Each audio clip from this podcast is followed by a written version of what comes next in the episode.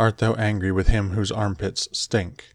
Art thou angry with him whose mouth smells foul? What good will this anger do thee? He has such a mouth, he has such armpits.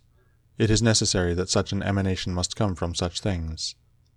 But the man has reason, it will be said, and he is able if he takes pain to discover wherein he offends. I wish thee well of thy discovery. Well then, and thou hast reason.